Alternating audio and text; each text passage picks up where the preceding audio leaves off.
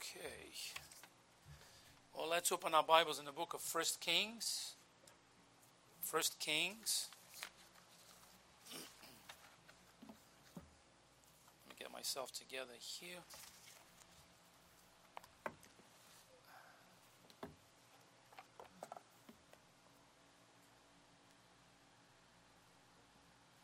First Kings chapter 21. Let's look at verse 17 and beyond. 1 Kings 21. This is like almost a continuation of the message from last week as we got in this little story here. But 1 Kings 21.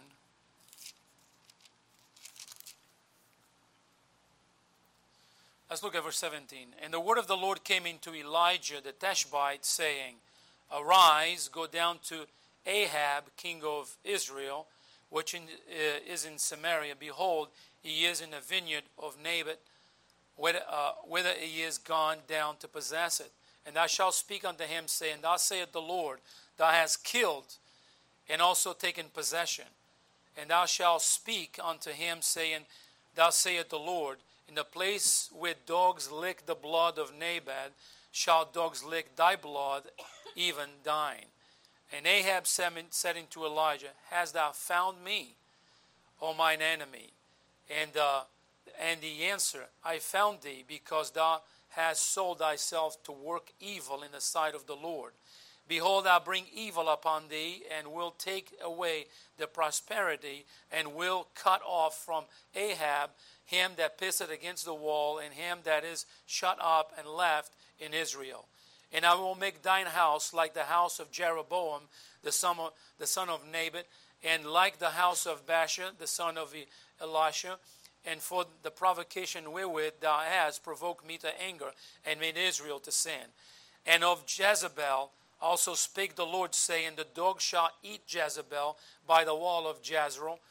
Him that, die, that dieth of Ahab in the city, the dog shall eat, and him that dieth in the field shall the fowls of the air eat. Let, us pray. Heavenly Father, thank you, Lord, for this passage of Scripture. Very sobering judgment here. Uh, Lord, you see evil when it's being done and practice, Lord. Everything actually that goes on, you see it and you know. And Lord, Lord, we thank you for your mercy and your goodness and your grace in our lives. In Jesus' name I pray. Amen. All right, so tonight we're looking at this passage. And I've got to turn this around a little bit because it's blowing everything away from the pulpit. All right, so tonight the message is even when God says it is enough, it is enough. Uh, you ever, when you were a kid, you ever came to a point when you were a kid, you're doing something, then your mom said, "It's enough, it's enough." I'm going to tell your dad when you get when he gets home. My mom used to say that in Portuguese, of course, not in English. But my mom used to say, when your father gets home, I'm going to tell him, it's enough. That was enough for us to stop. Okay, so the events on which we read take place, or take place five or six years after the event in Mount Horeb here.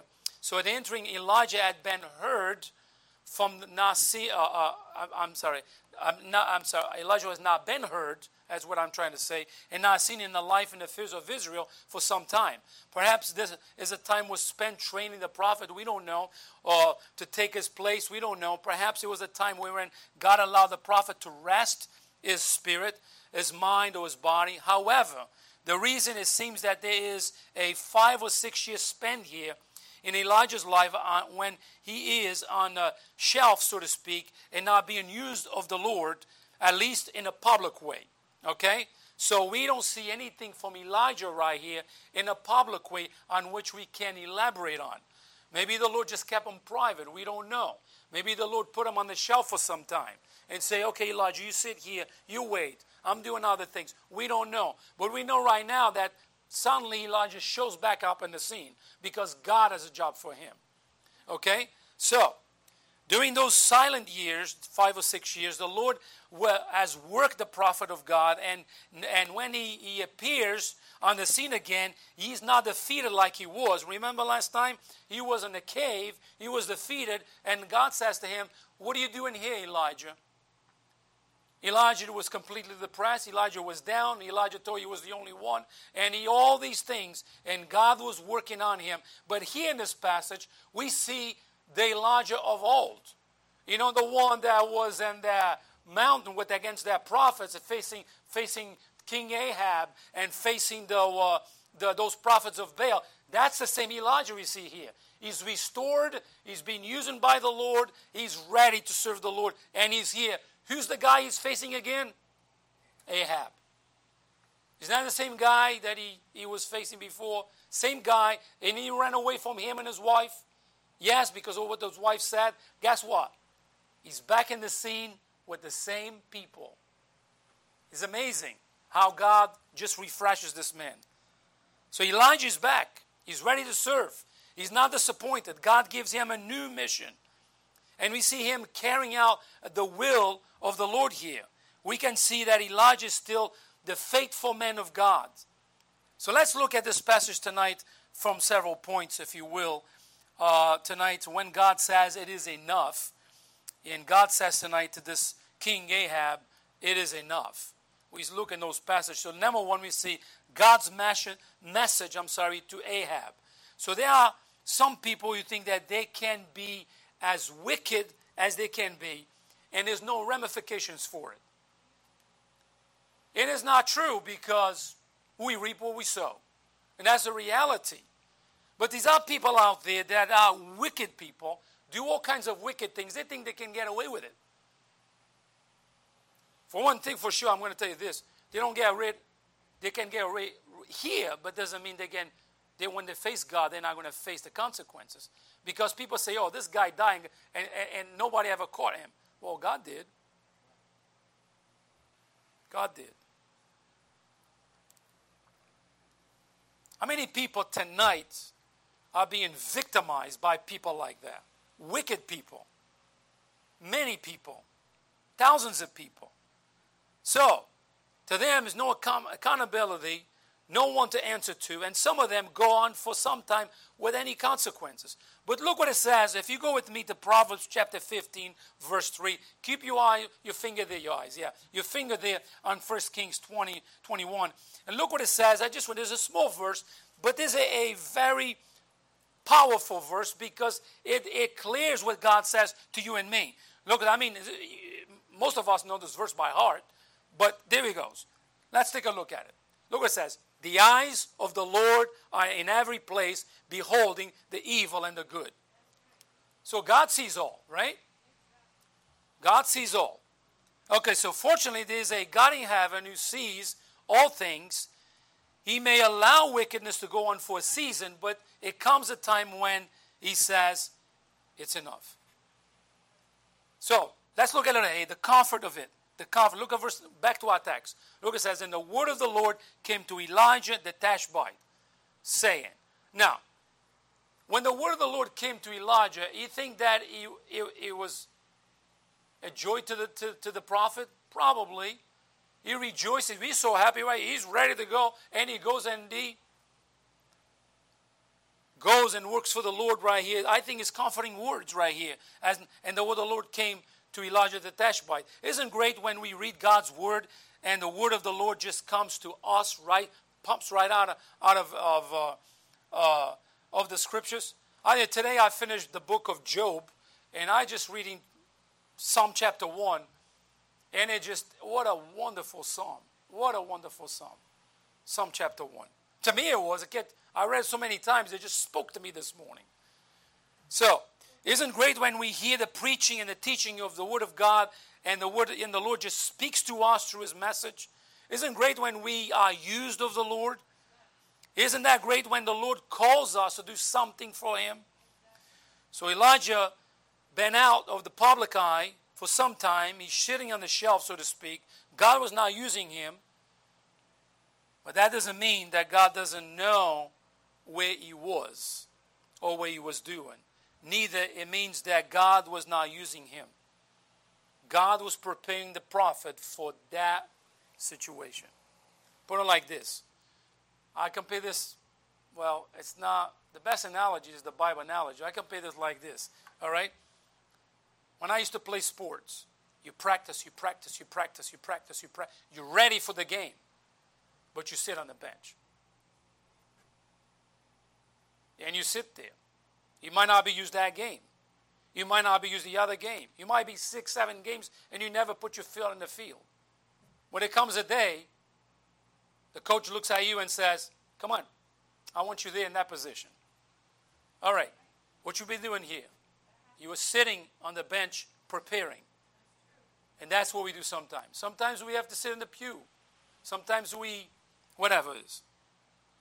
So, but God prepares, God knows where you are, where I am, God knows where we are, and God prepares us. And when He's ready to use us, He calls our name up. So, under that first point, the comfort of it, number one, God's grace in the situation. Look at verse 18. Arise, what God says to Elijah. Go down to Ahab, king of Israel, which is in Samaria. So God is specific. God gives him a command Arise, Elijah. I have a mission for you. There he goes, uh, uh, Ahab. He goes to the same people. It's interesting. He goes to the same people that he runs from. He got so sick, so depressed, he wanted to die from this because of the same people. And guess where he is? Back in the same place, facing the same king. So perhaps he thought that his last days on earth would be spent preparing Elijah, uh, Elijah for the task ahead in his ministry. Maybe that's what he thought. Perhaps he thought that he would be remembered as Elijah the way he has been in the past. But no, God was not done with him. God called back his name. And God had a plan for this man's life, and he intended to use him again uh, for his glory. So Elijah experienced the grace of God in being taken off the shelf and placed back from the line for the glory of the Lord. God had a mission for a servant Elijah, and I believe God has a mission for you and me. When that mission comes, I don't know, you don't know. We just need to be prepared when the Lord calls us or calls our name. So for this time to time, the Lord, get this, from time to time, the Lord have a mission for you and me. It might not be the same routine of life, but from time to time, the Lord has a mission for you, has a mission for me, like He did for Elijah here.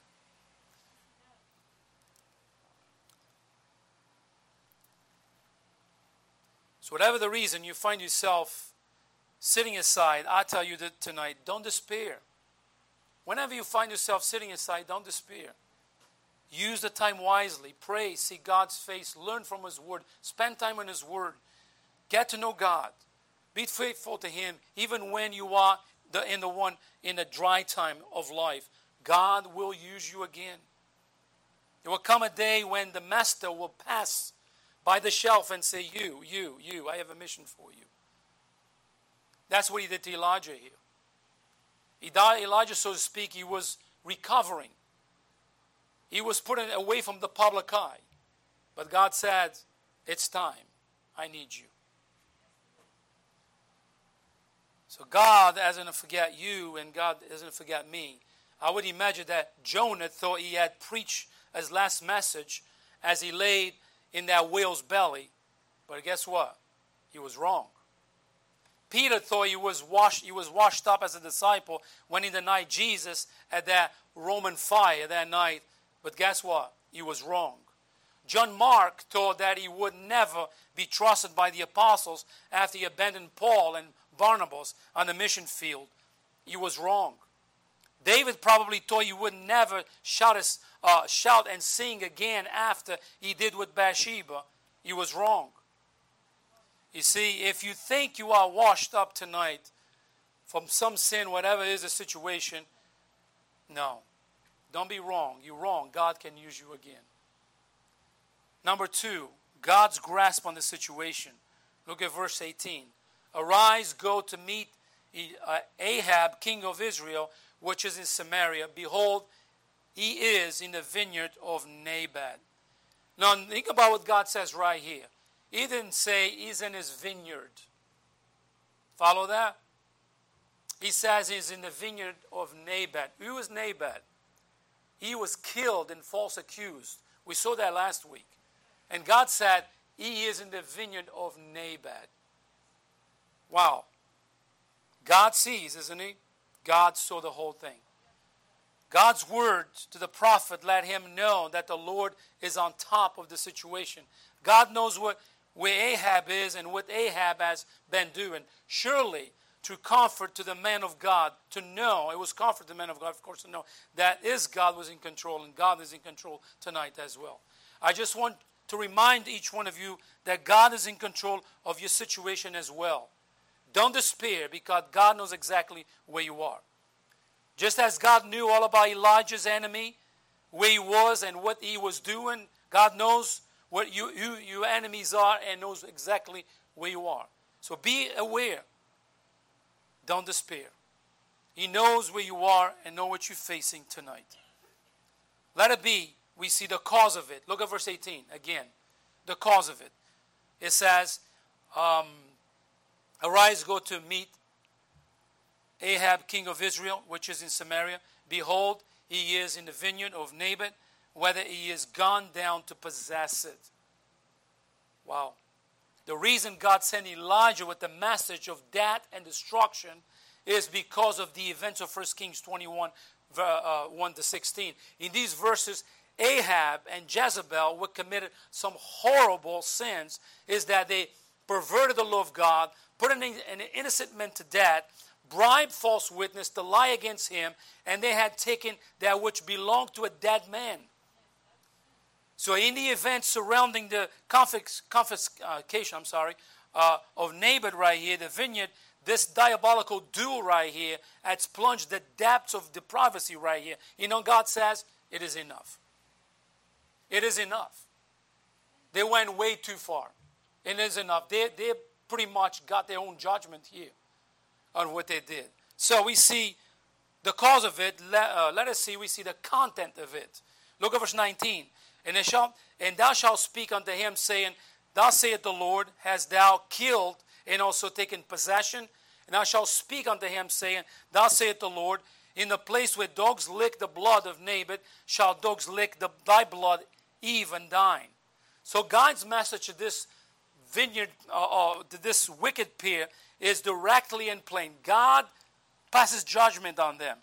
There will be no misunderstanding to which the Lord is trying to say to them here.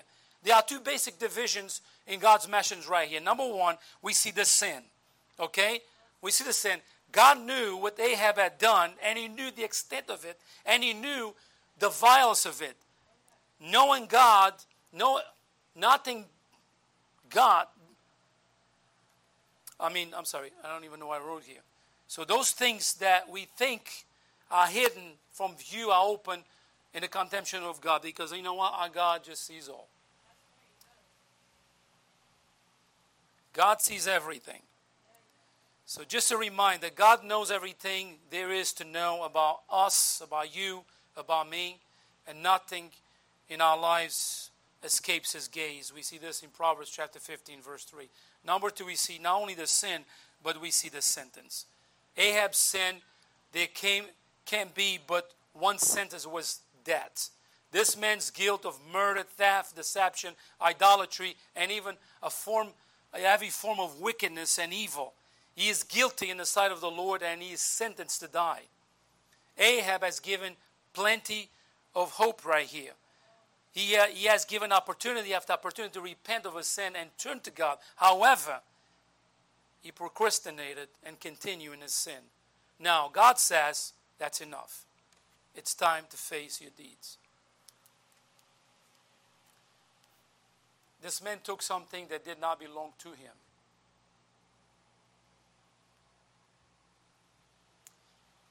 Not only that, his wife participated in the crime. And the wife used all kinds of false witness, all kinds of things to what? Just to get a piece of land, a vineyard. Wickedness. So this man is guilty in the sight of the Lord. Ahab, God said to him, is enough. Just a word of application here. There will come a time when God says to you and me, that's enough. That's enough. There will be a time that God says that. It's enough. He may allow man to wander in sin for a season, but the day will come when the hymn of God, judgment, will fall. And when it does, the judgment will be swift and sure and harsh. Do you do not think that, that you can play around and God would say it's okay? He's, let me put it this way. Okay. Is our, is our God merciful? Yes. He is graceful? Yes. But let me tell you this.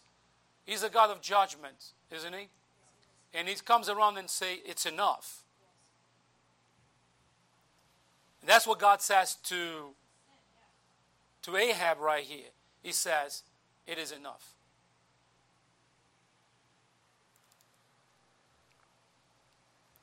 Let me give you an illustration. A certain man wanted to sell his house in Haiti for $2,000. Another man wanted to buy it, but because he was poor, he couldn't afford the full price. After much bargain, the owner agreed to sell the house for half the original price with just one specula- speculation, I'm sorry. He would retain ownership of one small nail protruding just over the door, of the front door. After several years, the original owner wanted the, the house to buy the house back, but the new owner of the house was unwilling to sell. So the first owner went out, found a, found a carcass of a, of a dead dog, and hang it on in front of the, of the single nail that he still owned. Soon the house became unlivable because of the smell, of course, and the family was forced to sell the house to the owner of the nail. So the moral value of this parable is if we leave the devil with even one small pig in our own in our lives, he will return to hang as rotting garbage on it, making it unfit for Christian habitation. There is the truth. This truth is taught in Ephesians chapter 4, verse 27. Neither give place to the devil. Let's go to point, point number two God's message delivered to Ahab. God's message. So God gave the message to Elijah. Now God's going to, uh, Elijah's going to deliver the message to Ahab. So the Lord's message to King Ahab was loud and clear. It was not a message of good news, but a message of judgment. God has done with him, was done with him and with his wife. The one who, uh, who was to deliver God's message was not either, no other, I'm sorry, that Elijah. Who was Elijah until this time? For five or six years, Elijah was in the shelf. Elijah was away from public eye. He was not used of the Lord. But Elijah was ready. That's where Elijah was. He was ready. It's like I said about co- the coach. You sit on the bench. You prepared yourself. You prepared yourself. Prepared yourself. And when the coach call your name, you're ready to play.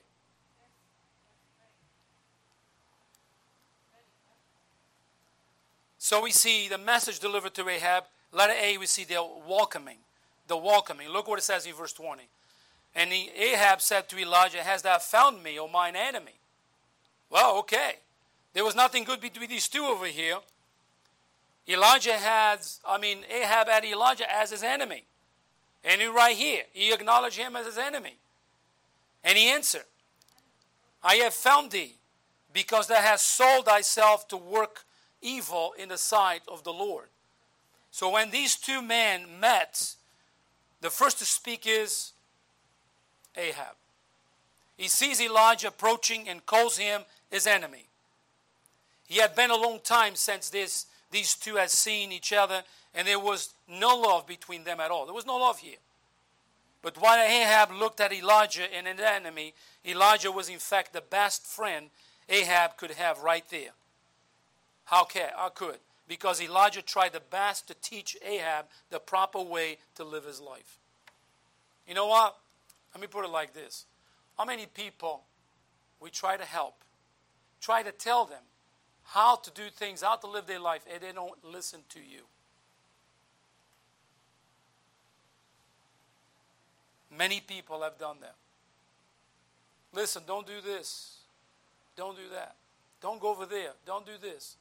You know what? And they go and do it because they refuse to listen to the voice of reason. Are we perfect? No. We're not perfect.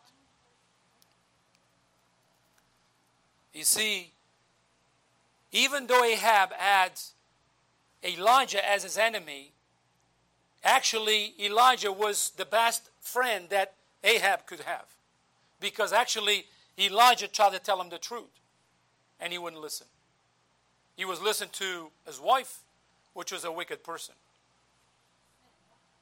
See, if Ahab wanted to find his real enemy, he needed to look no further than the woman that he called his wife. She was the source, the source of his trouble, not Elijah. So the word of the Lord tells us that much of Ahab, of what Ahab did was because he listened to his wife. She was a vile and a wicked woman. Look at verse 25 of our text. There was none like unto Ahab, which did sell himself to work wickedness in the sight of the Lord. Look what it says. Whom Jezebel, his wife, stirred up. You see the cause of this man's sin? It was his wife. It's right there. You can read it again. Let's read it again. But there was none like unto Ahab, which did sell himself to work wickedness in the sight of the Lord, whom Jezebel, his wife, stirred up. So this man, unfortunately, was weak. And this man has a for wife a wicked woman, which was the cause of this. And the, the reason why that man that owned that vineyard died was because of her. He didn't plan that murder, she did the whole thing. So, folks, be careful to whom you listen to. Be careful with the people that you hang around with. They can influence you to do evil and to live wrong before the Lord. Sometimes we say that nobody will influence me. Many times that's not true. Many times we get influenced by people around us who don't live right towards the Lord. Another thing here in this passage is that there are events that repeat themselves time again. You let a person get sin in their heart, and then someone comes along and tells them the truth about them and the situation, and they will get angry at you. They don't want to hear it. People do not appreciate having someone point out their errors. In fact, they often turn to the person entrusted with carrying the truth to them. I tell you what, that happens in my job every day. Situation comes up, you approach the person, it's a big argument. They don't want to hear it. The man who tells you the truth is not your enemy, but he is your friend. Let it be, we see the confrontation. Look at verse 20. And Ahab said to Elijah, Hast thou found me, O mine enemy? And he answered, I have found thee, because thou hast sold thyself to the work of evil in the sight of the Lord. So Elijah is very clear right here. Elijah responds to Ahab is to, to confront his sin right on. The man of God pulls no punches, but let Ahab know that his sin have been exposed. Let me put it this way. Okay. Okay. So, so what we have here, we have Jezebel dragging this man along and putting infusing in his mind, and he falls into the trap of Jezebel, his wife, and does all this wicked stuff. But let me put it this way. He's responsible for his own actions as much as she is. That's why judgment come on both. Each one of us are responsible for our own actions. Always going to be that way. This reminds me of the time of time Nathan came into David and said, Thou art the man. I'm sure that Ahab had already rationalized the events with Naboth away by saying, Well, I didn't have anything to do with. I was in the place of mind my business when Jezebel came and told me that Naboth was dead. If she had a hand on it, well, that's that's not my problem. I didn't do it. Okay. You went home and cried. You went home and complained. You went home with the tail between his legs. Ahab did. And she did something about it because he was not man enough to do something about it. I don't think it was in the mind of Ahab to go and kill the man, but it was in her mind. And when it would happen, he did nothing about it until God says it's enough. See, however, Elijah's statement exposes the fact that, that Ahab is at the center of the blame for all that is taking place here. Nahab is dead because Ahab was covered, he covered his vineyard. Nahab, uh, is dead because Ahab had no control over his wife. Naboth is dead because Ahab turned a blind eye to that which was right. Naboth is dead because Ahab had no regret for the clear word of God. Naboth is dead because Ahab is sold the sin.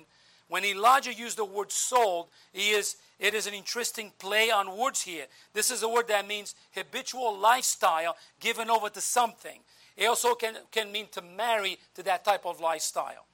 Not only had Ahab manifest wickedness in his life day by day, but he had also married wickedness when he took Jezebel to be his wife. She is definitely a wicked woman. The Bible clearly teaches that. And he allowed her to influence him. And then he is here, he's going along with it. He allows the sin to go to him, and he's responsible for it because, listen, God goes to him first, then goes to her after. So, when will men ever learn that we are, well, we cannot hide anything from God? He sees everything we do, he even knows the motives behind what we do.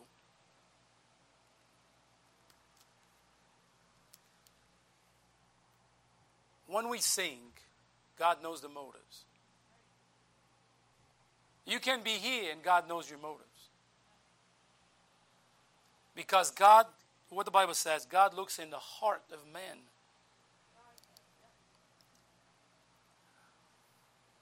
The only course of action can bring peace and restoration is this is full confession. Confess you sin to the Lord. Because there will come a day when we will be confronted because of our sins as well. God will not let them go forever, but will bring them to, to the day to, to pass. For an example, Reuben at his father's bed, uh, side. In those verses in Genesis chapter 49, verse 3 and 4, sin had been covered, listen to this, for 40 years. And is dragged bright to the light of judgment and confrontation when his father mentioned that. The day will come when it will be dealt with. Better that it should be early than later but everything comes to the light of day. We, the, let us see here in this point number two is the message. The message. From verse 21 to verse 26, in these verses, few verses, Elijah delivers the term of God's judgment to Ahab. He tells him that in no certain terms just what is going to happen to him, his family, and his kingdom because of his sin. Surely this wasn't a popular message, but it was a message of the Lord had delivered to him. Notice the two aspects of this message. An interesting thing right here, folks, is this: is this. When Elijah heard the message from Jezebel, it just literally the man just fell into pieces. He ran away. He wanted to die. He hid himself, all because of one statement. And we see the boldness of this man right here, facing the same exact people. Same exact people. So we see the message. So notice the two aspects of this message. Number one, it was a personal message. Look at verse 21. Says, Behold, I will bring evil upon thee. That's personal. And I will take away thy, thy personal prosperity and will cut off from Ahab him that pisseth against the wall and him that is shut up and left in Israel. But there was none like Ahab, which did sell himself in the work of wickedness in the sight of the Lord, whom Jezebel, his wife, stir it up. And he did much abominable in following idols according to all things as he did the Amorites whom the Lord cast out before the children of Israel. You see right here in these three verses, it's a personal message. God direct that message right to this man. It is a personal message. There is, there is no mistake the fact that the hammer of God is about to fall on the house of Ahab. Even the wicked Jezebel will be judged by God. The Lord, I mean, by the way, she, she's not even there, but she's got, she got this, the piece of the pie right here. And number two, you see, it was a settled message. It was, it was a, number one, it was a personal message, but number two is a settled message. God was not, look what it says, verse 21. Behold, I'll bring evil upon thee, and I will take away the prosperity, and will cut off from uh, Ahab, and it goes on, and we already read these verses. So Ahab is told that even his children will suffer because of his sin. And then the book of uh, no, Numbers, I think Leviticus, they said that I will go up to the fifth generation because of your sin. I think it's somewhere around that, those, those, those words. So this is one of the sad consequences allowing sin to fester in the home and hearts of those who live there. Many times children are a reflection of their homes. We see time and time again who don't what are we going to roll here? We see time and time again uh, children who don't live right, don't do right. A lot of times it's a reflection of their homes because their parents don't do the same thing either. So children learn many things from their parents. It's true, all of us do. And that includes, unfortunately, many sinful actions. All of us do. All, we all of us here in this room, we all bring something that we learn, we didn't let go, is part of us of who we are. Remember, we say something, oh, I think like my mother. Oh, I'm speaking like my mother. Oh, I'm thinking like my dad. Oh, I'm speaking like my dad. Oh, I'm acting like my dad. I'm acting like. Well, because we, we just, it just came with us. And all of us have, have that. But let me tell you, how many children are a picture of evil? Not talking about children, like adults. And if you look at the home, it's the same thing. Yes. Yes. There's no concerning what Elijah told uh, Ahab here. He didn't leave him there scratching his head saying, No, I wonder what that fellow was he talking about. His message didn't make a bit of sense to me. He knew exactly what he was talking about, and the message was right directed to Ahab right here. What can we learn from these events? First, that God is long suffering. God who gives men plenty of opportunities to repent. Secondly, there will come a day when the opportunities will run out and there's nothing left but judgment of God. Thirdly, when judgment comes, because of sin is certain, many times and swift, and a lot of times we don't like the pain because it hurts.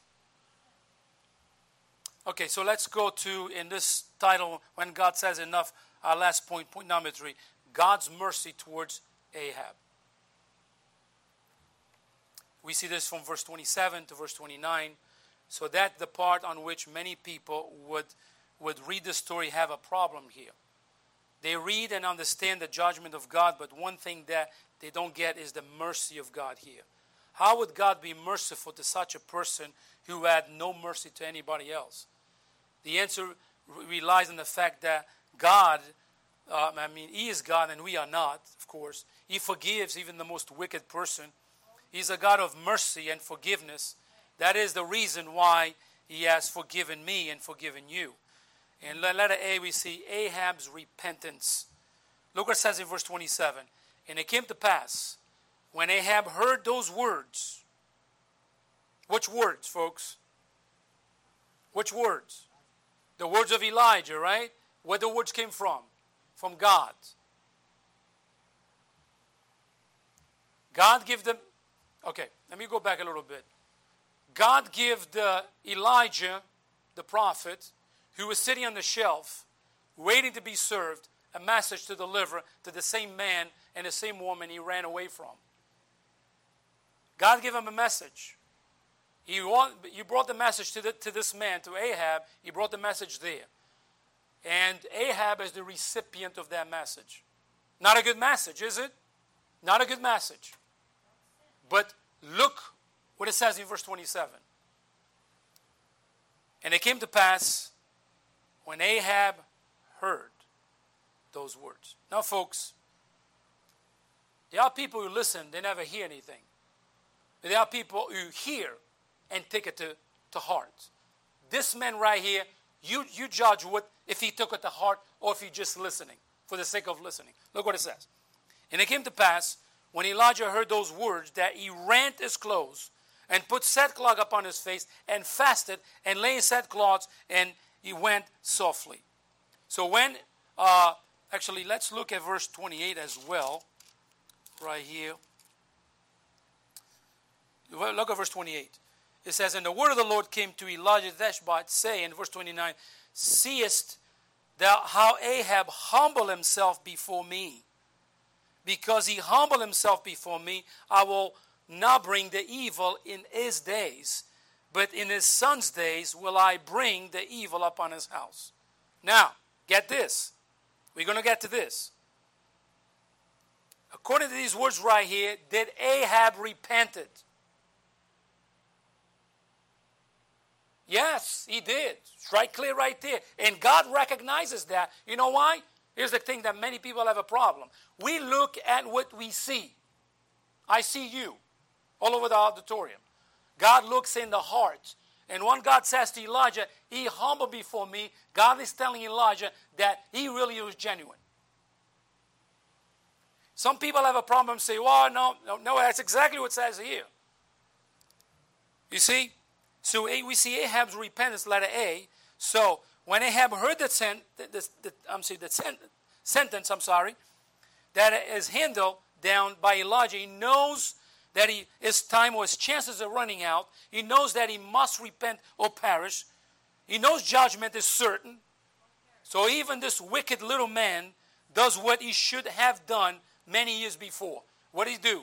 He repents of his sin and walks in humility, before God. Literally, he asks God with a genuine heart. Let me put it this way. That's what salvation, the way salvation works. I'll give you a story. One time, not a story, this is a true fact. We, went, we were going on visitation at First Baptist Church many years ago, goodness, many years ago. And we were going from just knock on random doors because is what happened that night to us we given addresses, three addresses to go visit, and all the three addresses were wrong addresses. The people wrote the addresses, they didn't write the right addresses, or they maybe did it purposely, I don't know. So we were coming back to the church and we said, well, when we stop in these doors, knock in a couple of doors and just give them a couple of tracks to people. So we did. We, we invited this lady to church, and, and she came to church. Well, the following Sunday was an invitation. She came forward. We're looking at ladies with no ladies there. So the pastor said to me, so I went and talked with this lady, led him to the Lord. When I finished, I give the paper to the pastor. I went and sit down, and he continued. And in the end of the service, I, I approached the pastor. I said, Pastor, I think it went too fast. I don't think she really got it. I don't think she got saved. I, I have a doubt in my heart. I don't think she got saved. And he says, Well, God does the saving. So I understand, Pastor, just an unease in my heart. So the pastor that week, he went to visit that lady and her husband was home, of course. I was not there. He told me the story after. Uh, and he said that when he was there, she they were sitting on the table, on the kitchen table, and he was sitting right, th- right there talking to them. He was trying to witness to the husband as well. But she looks at the pastor and said, I have a question. And he said, Yes, go ahead. And he said, You telling me if my husband dies, then he's going to this hell place you guys talk about? And the pastor said, Well, it's not my words, but that's what the Bible teaches. And she goes, I will never accept that. Get out of my house. And you say, he told me the story. I said, Pastor, I don't know if that woman got saved. He goes, I have doubts too myself now. We never seen that woman again. See, here's the thing. She God said, I don't know. Only God knows. But the thing. God forgives those who are genuine. A person can't go to salvation and a person is not genuine with God is loose as a goose. So, we see repentance here. Repentance is one of those words that doesn't get a lot of airtime in our modern world, world today. The idea of repentance refers to a change of mind that results in a change of actions. You follow that? That's repentance. Is what I used to do, I don't do anymore. I turn around, 180 the other way. It is best pictured by someone who is going in one direction and suddenly makes 180 degree in the other direction. While no one wants to hear much talk about repentance these days, It is the only way to get right with God. So the Bible says it clear in Luke, actually, go to Luke chapter 13. I want you to see something here. Go to Luke chapter 13. We're almost done. Luke chapter 13, look at verse 3. And Jesus is very clear right here in Luke 13, 3. We look at different verses. Uh, uh, we look at 3 and 5, then, then I will give you um, uh, verse 17 of uh, uh, Acts chapter 17, verse 3. But look at verse Luke 13, 5, 13, 3. I tell you, nay, but except ye repent, ye shall all likewise perish. Now look at verse 5. I tell you, but except ye repent, ye shall likewise perish. Like word for word repeated. So now look at listen to uh, Acts 17:30. And the time of, of this ignorance God winked at, but now commanded all men everywhere to what? Repent. So look at let's go to letter B. We see Ahab, I'm sorry, respite or temporary delay.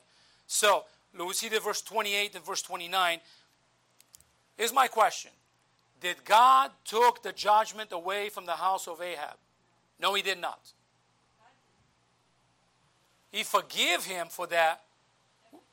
But let me tell you, judgment was still coming. It was, God said it will happen in a, if you know your Bible, it did happen.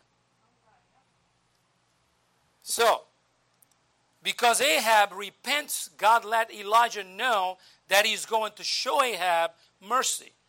Judgment was still coming but it will be held off until Ahab's death. Get this. That is the grace, gracing action right here. If anyone deserves to pay the price for wickedness, it was this man, Ahab. Ahab was sincere that time. It appears that he was, at that time, he was sincere, and God recognized that. Listen, folks, the same truths today. People can do as they please to do. But if they don't repent with a sincere heart, God will not forgive. People can live in sin and even play around with sin, but if they don't repent and be sincere with God, God will not forgive. People can embrace life of immorality, doing what they want, but if they don't repent with a sincere heart, God will not forgive. And it comes to a point, of course, that God says, that's enough. That's enough. That's what he says. And that's what says right here. That's enough. In other words, if people choose a life of sinful and rebellious over a life of righteous and obedience, then they should not be shocked when God says it's enough and judgment comes severely. What many people don't seem to get is this, folks sin always brings consequences. Sin always brings consequences, and it's truth for me, it's truth for you, it's truth for anybody. Sin always brings consequences. Sin will blind you and me of its consequences. It will bind you with its power. I conclude with this, folks, tonight. Unfortunately, there are many Ahabs living in our world today. There are many people who would do anything to get what they really want. There are many people who live wickedly and practice evil every day. But there's also a God of mercy. You can forgive them if they ask Him forgiveness. Many will go to the grave living wickedly to their last minute. They will go to eternity to a total separation because they never refused to make peace with God. I wish I could finish this message, to be honest with you, in a, in a positive tone. But the reality is this, is that God does not close his eyes to sin and wickedness. He does not. He don't care how much we try to say God is a God of love, God is a God of love, and that's what many say out there, God is a God of love, and they leave that part behind, and they're not teaching that God is a God of judgment as well.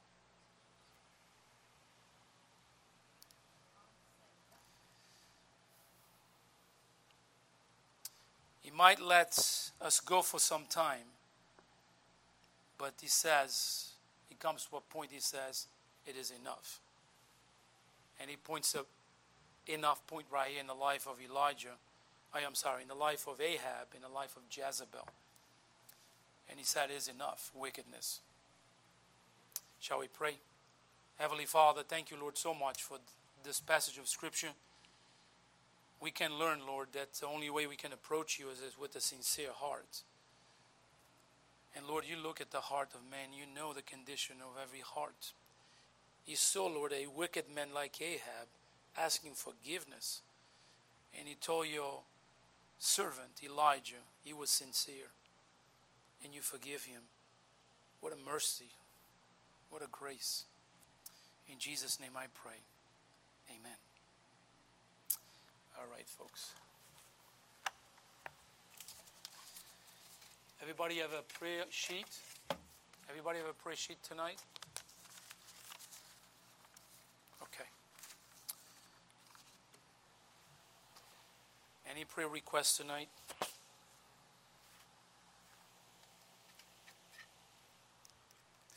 If you could please pray for my mother. She uh, gave my wife a really hard time today.